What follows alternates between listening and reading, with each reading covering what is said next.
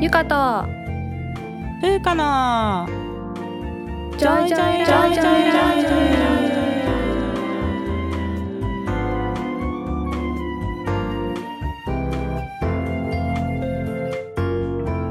この番組ではゆかとふうか2人の女医が日々の暮らしや仕事にまつわる小話などざっくばらんな日常トークをお届けします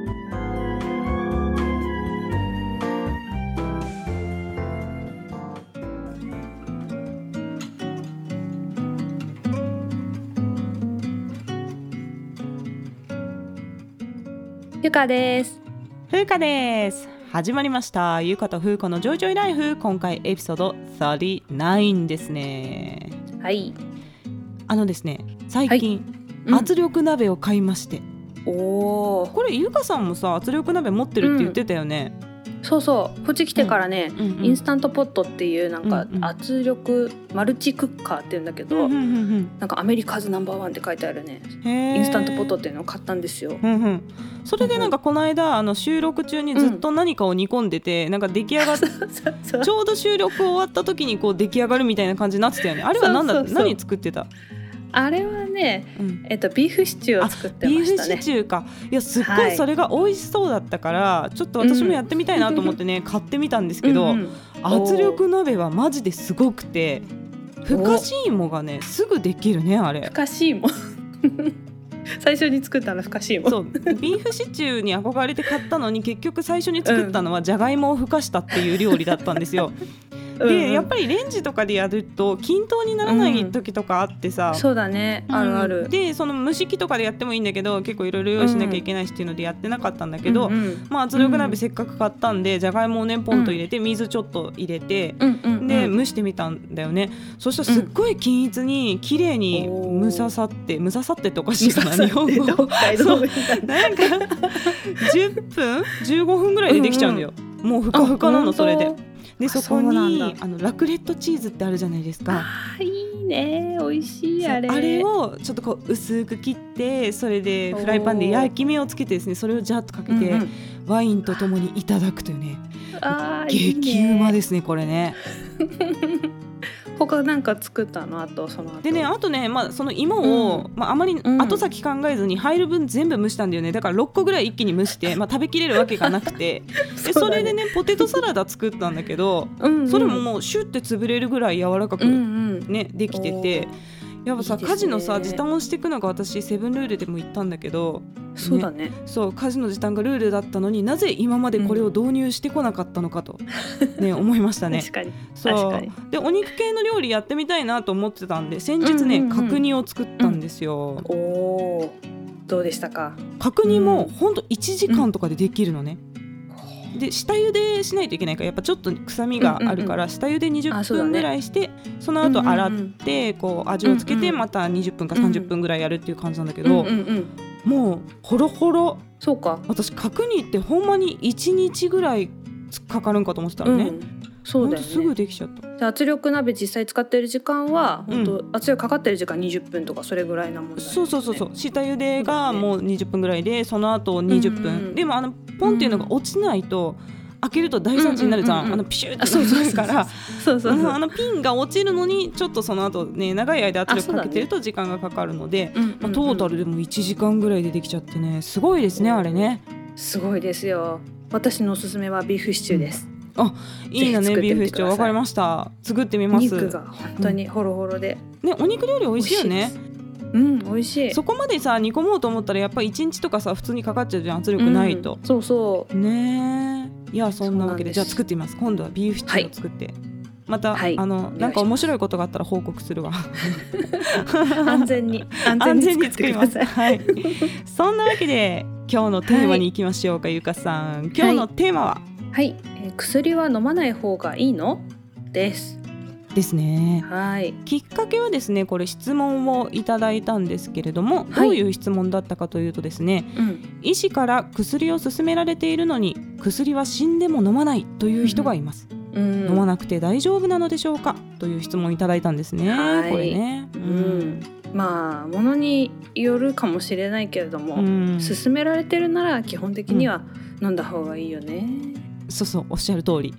あの薬でもさいろんなまあ種類があるんですよ。うんうんうん、でこう一時的な不調に対する薬。例えばなんか風邪でちょっと喉痛いとかいう時は飲まなくてもこう自然治癒するっていうね、うん、あの場合もあるけど何らかの慢性疾患ですよ。例えば血圧が高いですよってずっと言われてるとか、うん、コレステロールが高いあと血糖値が高いとかね、うん、そういうなんか何かの疾患を診断されてる場合っていうのは飲んだ方がそうだねいいですよね。うんそうですね。で私なんか結構あの外来をやってるとやっぱりうんうん血圧もまあ200とか超えるぐらい高いとちょっとふらつきとか出るんですけど、そうだね。特にねコレステロールと血糖値がねあんまり症状がない場合っていうのも多くてそう,、するとちょっと必要性がね理解されないっていうこともあるんですよ。うううんで、唯一こううん。代謝疾患の中で症状が激烈なのが痛風なんですね。でその抗尿酸血症っていうんですけどね、うんうんでそこから痛風発作っていうのを起こすんですけど、うん。関節がめちゃくちゃ痛くなるんですよね。そうそうそう。足の指とかが。そうそう。あれだ救急車呼ぶ人いるくらい。そうそういるいる。でその痛風発作がやっぱりもう痛いからそれは再発が嫌なので絶対に薬飲みますっていう人はいる。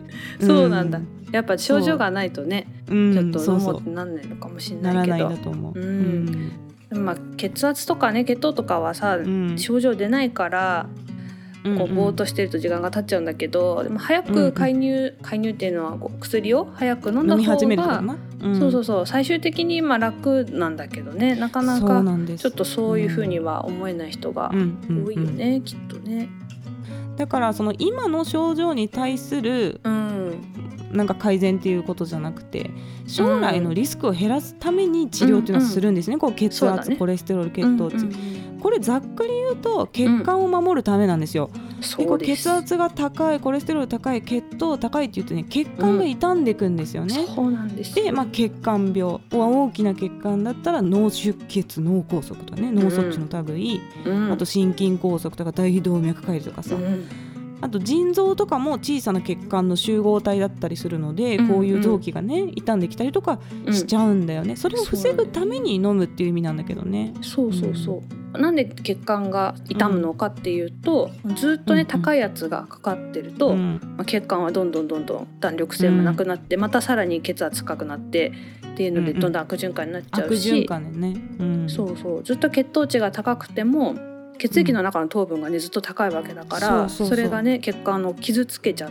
て、そう。私があのよく外来で説明するのは、うん。ジャムを作る時イメージしてくださいっていうのよ。ほうフレッシュな果物に、うん。あ砂糖バーってかけるじゃん。そうすると、あの果物から水が出ててしなしなになるでしょ果物が。うんうんうん、で、あれを元の水に戻したかてうん。元のフレッシュなフルーツに戻らないよね。それは細胞が傷ついちゃってるからですよ。そういうことが全身で起こりますよっていう説明をするんだけど、なるほど、まあ、実際にはそんなね砂糖を丸ごとかけたほどの血糖値にはならないから なんだけどうんうんうん。イメージとしてはまあそういう感じ、うん。そうだね。細胞が傷ついて戻らないっていうことだもんね。そうそう。細胞が傷ついて戻らない、うん、っていうことですね。うんうんうんでだね。だからさっき言ったようにこの脳出血とか心筋梗塞とかに、ね、なっちゃってからでは、うん。やっぱ治療も長期間になるじゃないですか。で麻痺とかさ後遺症出ちゃったりとかうん。で治療費もかかるしね。そうそう。働けなくなってで本人も家族もしんどいと。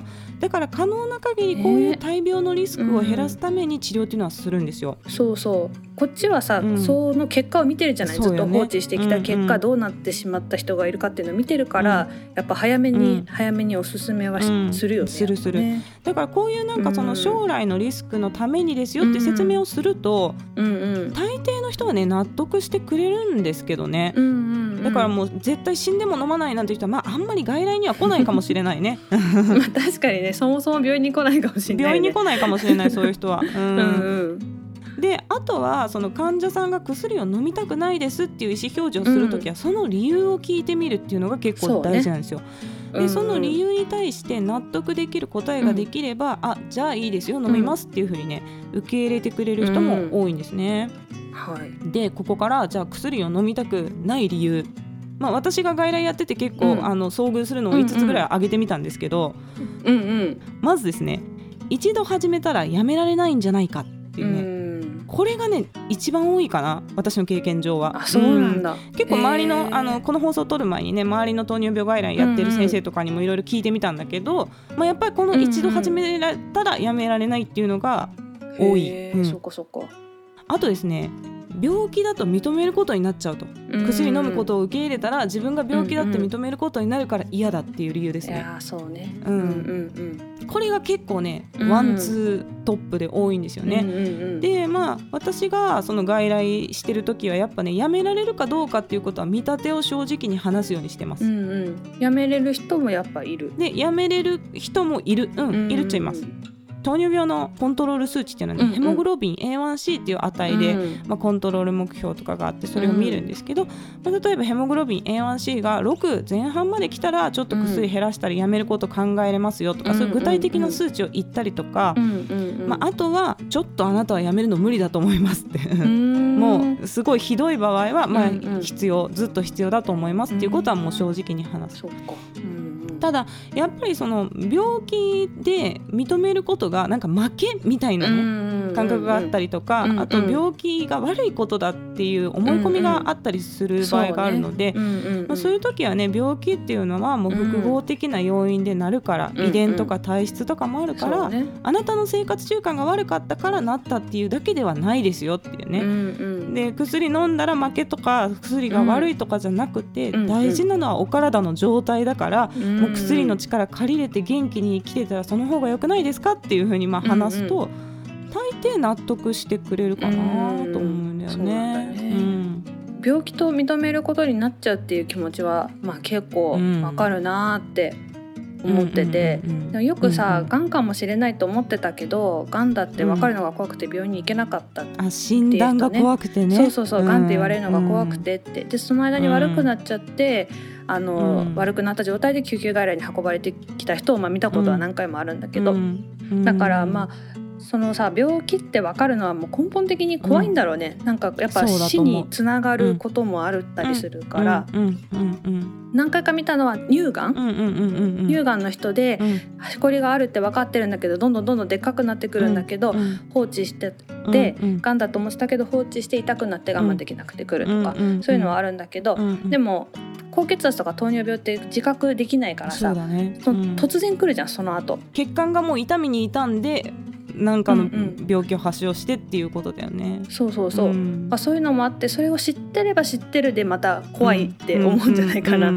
そうだね。うん。でもに昔人間のね寿命はもう50歳ぐらいでね死んでたわけだけどそれより長く生きるようになっちゃったからさ、なっちゃったからっておかしいけど、慣れたからあのどんどんどんどんやっぱ不調は出てくるもそうんじゃない？体だって何十年も同じ体使ってたらねそうそうそう。そりゃだんだんだんだんこうガタがきますよ。うん。そうそう。だからその方来てる部分を薬でちょっと補っておくっていうのはそうですね。そんなにうん。深刻にズーンってならなくても、うん、そうそうそう。深刻に捉えないでって思うよね、うん。うんそうそう。その力を借りるだけだからみたいな。そうそうそう、ん。共に生きていこうみたいなつもりでうん。いるのが、まあ、いいんじゃないかなと思うけどね。そうですねまあこれがだからそのうん。始めたらやめれないとか、ね病気と認めるのが嫌って言われた時にはまあそういうふうに答えるようにしてるっていう感じですね。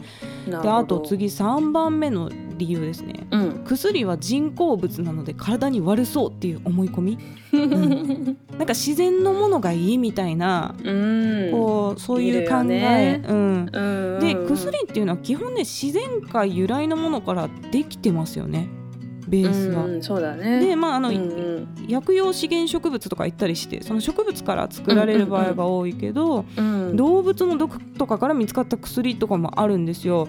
で糖尿病の分野でもあのトカゲ、うん。毒トカゲの唾液から見つかった成分とかね。そういうのあるんだけどそういうのだから有効成分をそういうふうに抜き出して合成できるようにして、うんうんうんでその容量を調整して副作用を少なくしたっていうのが薬なので、そうだね。まあ、自然だからって言ってちょっと毒飲むわけにはいかないじゃないですか。でやっぱ薬の方がね実は安全ですよっていう話をねそうそしたりするんですねこういう時はね。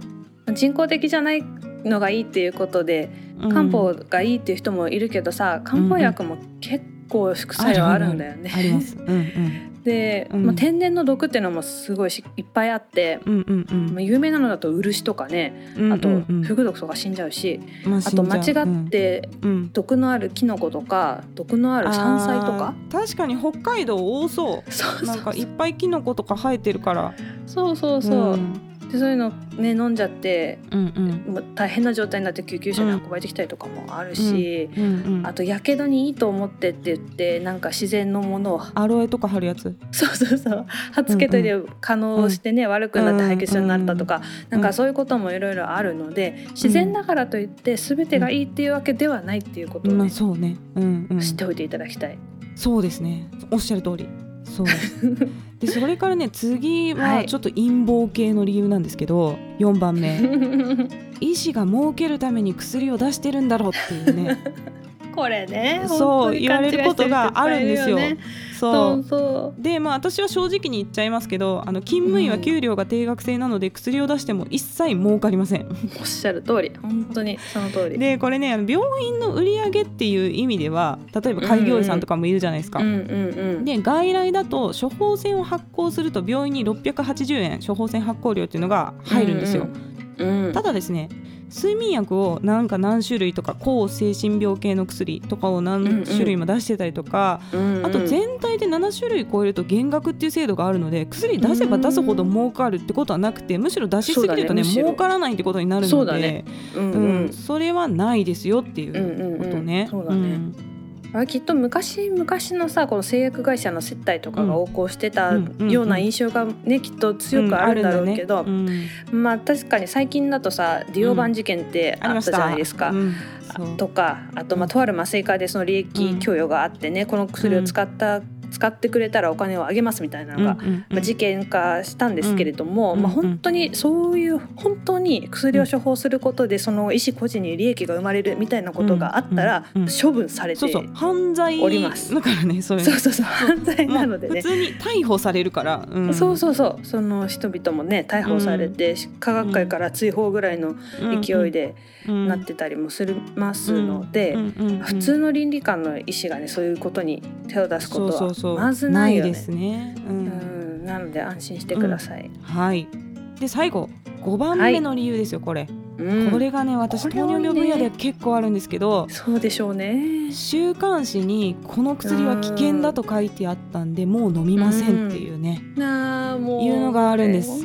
本当辛いね。薬っていうのはねやっぱ個人の病状によって合う合わないっていうのはあるんですよ、その適切か適切じゃないかっていうことね。そうそうそうそう。でそのいわゆる、まあ、強い薬っていうのでもある人には毒でもある人には必要っていうのがね、当然あるものなのでうん、一律にね語れるものじゃないんですよ。この薬が危険この薬が安全とか言えるわけじゃない、個人によって違うからうん。その飲んではいけない危険な薬とかあるじゃないですか。タイトル。うん。でこういうタイトルで書いてある記事自体ね正直読むに値しないんですよ。だからもう皆さん読まないでくださいそういうのね。本当に。もう読んだらねその週刊誌にお金入っちゃうからね。そうそうそう。でもさその自分の飲んでる薬が危険とか言って書いてあったらやっぱり患者さんが不安になってこう飲みたくないですっていう風になる気持ちはねよくわかるんですよ。そうそう。だからマジでやめてほしいって思うんだけど本当にその患者さんをさ不安に陥れて、勝手にやめさせてさ、で症状が悪くなって来たりとかするわけでしょ、うそうそう。命に関わることになるわけだよ、うんうんそうなってもさ、うんその記事を書いた人は何にも責任取らないし、何にも処分されないわけでしょ？そうもう。だからペナルティーの仕組みもないっていうね。そうそうそう。もう私はなんか医師の名前でそんなとんでもを書いてる人はもう免許剥奪ぐらいしたらいいと思うけど、本当だよもう。その雑誌が売れればさそれこそその悪徳医師が儲かってしまうんだよね。そう。鉄拳制裁だよねマジで。こんなのね。でそういう人たちがさ売ったりとかそういううん出版社が広告の、に載せてるのは高額なサプリメントだったりとかさ、そうよくわかんない治療法だったりとかさ、うん。してるわけじゃん。根拠のないね。そうそう、ん。処方薬の方がもう断然安いからね、患者さんの負担としては。安いしちゃんと臨床試験を第三層までしてから市場に出てるわけだから。そうそうそうね、ね。でそういうことをやってね、うん。責任取らない人たちが弱い立場にある患者さんたちからうん。お金を巻き上げていくのがねもううん。本当に許せないよね、本当そう。許せない、うん。悔しいし許せないよね。撲滅したい。ね。ねえ、本当に、うん。なんでまあ今もしねそういうふうに記事に書かれたのを読んで不安になったら勝手にやめるんじゃなくて、主治医と相談してみましょう。そうそうまずね。うん、そうそう。だからまあ医師側がやっぱりそういう関係を作っていくっていうのも大事だと思う,、そうだね先生この記事どうなんですかって結構聞いてくれるんだよね、う患者さなんが。。うんでもそれはなんかやっぱり普段から話しやすい雰囲気をちゃんと出してるってまあ自分で言ってるけど、フレンドリーな感じでやってるからうん向こうも聞きやすいっていうのがあると思うんだよね。ねだからもう医師がこう上から目線みたいなさ高圧的な医師とかもいるじゃないですか実際。いるいる。ねそういう人だとやっぱりそのこの先生に相談するより雑誌の方がいいかいもとか思っちゃうから、ややっぱ医師の側もこう相談しやすい雰囲気っていうのは作っていかなきゃいけないよなと思うよね。本当にそう。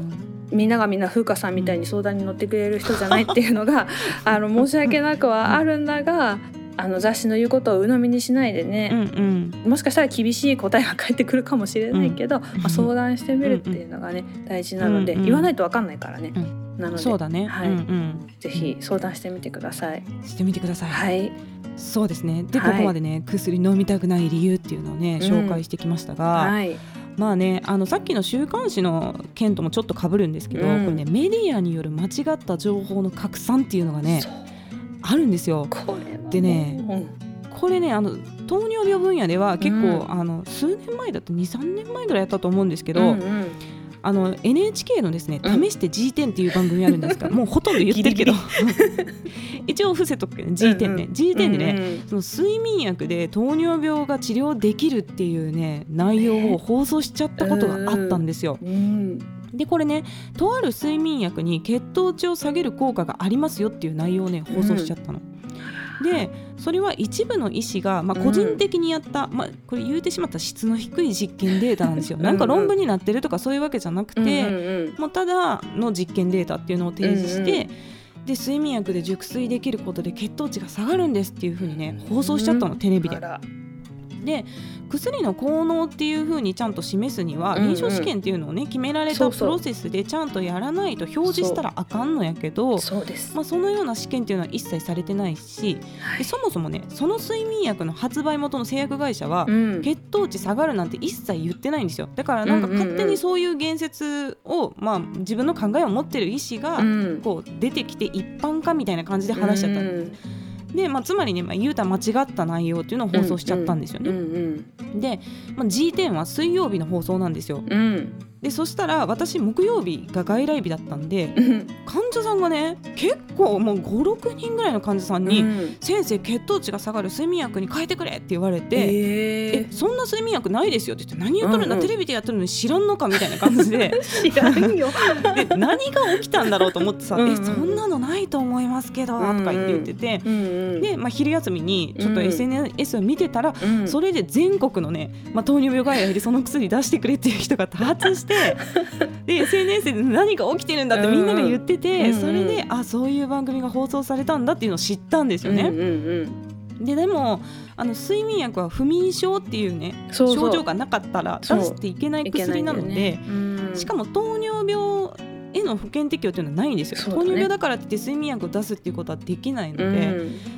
また逆にね今度精神科外来精神科って結構不眠症の人が行くじゃないですか、うんうん。睡眠に問題がある人っていうのが行くので、その精神科外来でも血糖値下がるらしいからこっちの眠剤がいいですみたいな、あの睡眠薬がいいですみたいな風に言うケースが相次いで。えーうんで患者さんにみんないやそういう適用はないんですって説明しなきゃいけなくなっちゃってね、うんうん現場がすごい混乱したっていうことがあって、うんで全国のその糖尿病内科と精神科医が一斉に抗議したんですよ、うん。NHK に。そうだよね。そりゃそうだよ。で私も抗議コメント送りました。もうマジで迷惑ですやめてくださいみたいな感じで。ね。ででもやっぱうん。NHK 偉いなって思ったのは、うん。ちゃんとねその調査をした後に謝罪コメントを出したんですよ。間違ってましたって。うんうん。で取り扱った内容がそもそも偏りのあるものだったし、うんうん。で編集してそれがさらにね誇張される感じになっちゃってたんだって、うんうんうん。ねなんか週収録の時点では、うん。まあ、その出演した医師とかあの資料とかもね、うんうん。もうちょっとこうマイルドなうん断定する感じじゃなかったみたいだけど、なるほど。それをまあうん。編集でうん分かりやすくするっていうためにこううん誇張される感じになっちゃったと。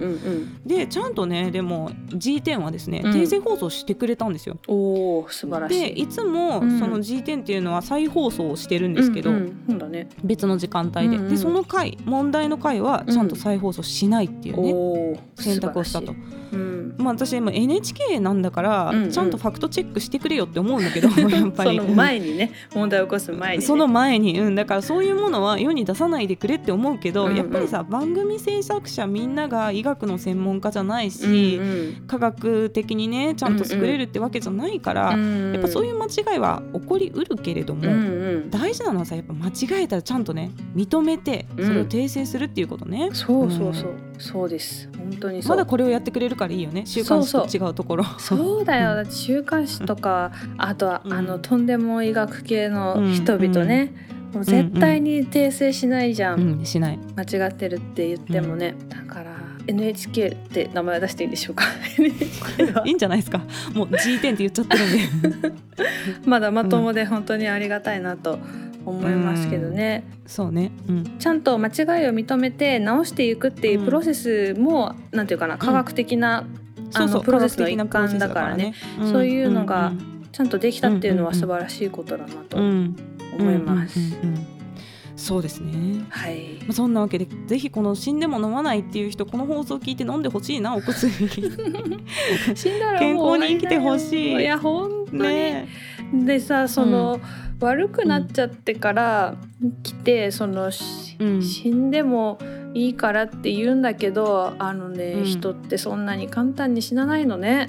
いやでも本当そう。すごい変な本当そうなんですよ。変なこと言うけどそんなに簡単に死なないし、そして結構簡単に死ぬっていうねこれすごい臨床してる人だったら分かってくれると思うんだねけど、よくわかるわかるわかる、うん。あの結構やっぱ後遺症を抱えながら生きていくとか苦しい思いをすることがやっぱりあるので、うんうん。予防できるものなのであれば本当に予防してほしい、別に私たちが大変とか辛いとかじゃなくてその人。人がねって家族がいるわけじゃないですか。そうそうそうそう。送ってきてくれた人が息子さんか娘さんかわからないけれども、うん。なのでお父ちゃんうん。薬を飲んでくれ。お父ちゃん。まあそんなわけではい。今日はですね、まあ薬飲まない方がいいのというテーマでですねお送りしてまいりました。はい、今日もですね質問をいただいておりますので、はい。最後質問に答えて終わろうと思います、はい、高橋幸恵先生を知っていますかっていう質問をいただいたんですよ。はい。知ってた？ゆかさん。あの大変失礼ながら存じ上げておりませんでした。なんでその反省文みたいな。いや私もあの知らなかったんですけどでもちょっとネットでパッとそのね、お名前を検索したらすごいたくさん記事が出てきて、ね、これなんか最高齢の女医さんみたいな感じだったんですか？そう。残念ながらね昨年あのお亡くなりになったみたいなんですけど、うん。103歳。すごいよね。すごいうん。ね。あの内科界隈ではあの日野原重明先生ってすごい有名だったでしょ？男性、うんうんその男性医師だったけど、あの人はうんうんうん。もうそれぐらいご長寿うでしたよね。そうだったね。うんうん。でこの高橋幸恵先生という先生はね精神科医だったそうですね。でなんとうん27歳で医師を目指してその後39歳で病院開設されて、でもうずっと100歳でも現役で精神科医してはったらしいですよ。いやすごいね。すごい。でしかもなんかこのなんかネットの記事で見てたら電子カルテを普通に使ってるっていう、いやすごすぎると思って。だ100歳超えた時のうん写真でしょ？しかもさ髪の毛めっちゃふわふわじゃない？やっぱさ 生命力に溢れてるっていうか。確かに。もうでさ笑顔が素敵じゃない？うん素敵。いや本当にね。すごい。よね、でこの先生のあの、うん。なんていうか格言みたいなので、うん。何もしないのは不養生ですと健康にはそっと無理するぐらいがちょうど良いのですって書いてあってこのそっと無理をするってすごい素敵な言葉だなと思いましたね。ね。人生無理しなきゃいけない時も、あるからね、ね。うん、あるから、ね、現実問題。やっぱ受験とかさ、うん、その、テスト前とかさやっぱ無理、ちょっと無理しちゃいけないからって言ってたらもう全部テスト落ちるからマジで。やっぱ無理頑張んなきゃいけない時っていうのはあるよ、ね、だけどそっと無理するっていうのがね、うん、その無理しすぎないっていうのがとってもいいなと思いましたね。そうね、うん、なんで知らなかったんだろうね。なんかこんなね恒例の。そうなんか話題になりそうやけどねね日野原先生に注目が集まってたのかな、うん、うん、のあるかもしれない。やっぱ日野原先生が多分内科だったから、うん、確かに精神科の先生だもんね、高橋先生ね。うん女医さんで有名な、私が知ってた人は荻野銀子先生っていう日本最初の女医さんっていう方ぐらいしか覚えてないっていうね失礼な。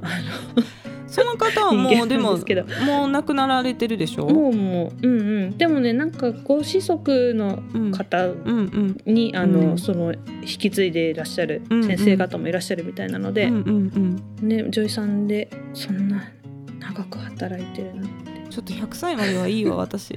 100歳まで働けるかなと思ったけど働けないな。いやでもやっぱ素晴らしいよ。先人から学んでいきたいですね。うんね、こういうなんかニコっていう笑顔で私も外来頑張ろうと思いました、ね、いや本当に、ね、うん、私もちょっと本読んでみようかなと思いました。ありがとうございます。こういうなんか素敵なね先生の情報を教えていただいてありがとうございました、うんはい、皆さんもねちょっとググってみてください。いっぱいなんかこう人生の助けになりそうな記事がね、うんうん、いっぱい出てくるので。そうだね。はい。え今回エピソード39はですね薬は飲まない方がいいのという話題でお送りしてまいりましたが、はい、次回です、はい、エピソード40ですよ、はい、もう40回目ですね、ね、さん。すごい えらいこっちゃ。えらいこっちゃ。でこの40回目もですね、はい、あの実はまた質問から生まれたテーマ、うんうん、もう4連続目ですかこれ。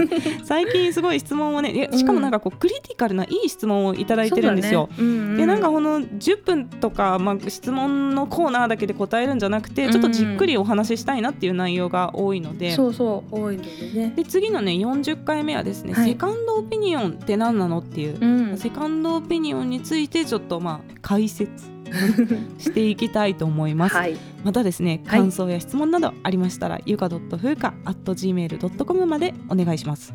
yuka.fuca.gmail.com です。匿名で送りたい人はマシュマロを投げるリンクを貼っておりますのでそちらからお願いします。はい。では今日も聞いていただいてありがとうございました。また聞いてください。ありがとうございました。バイバイ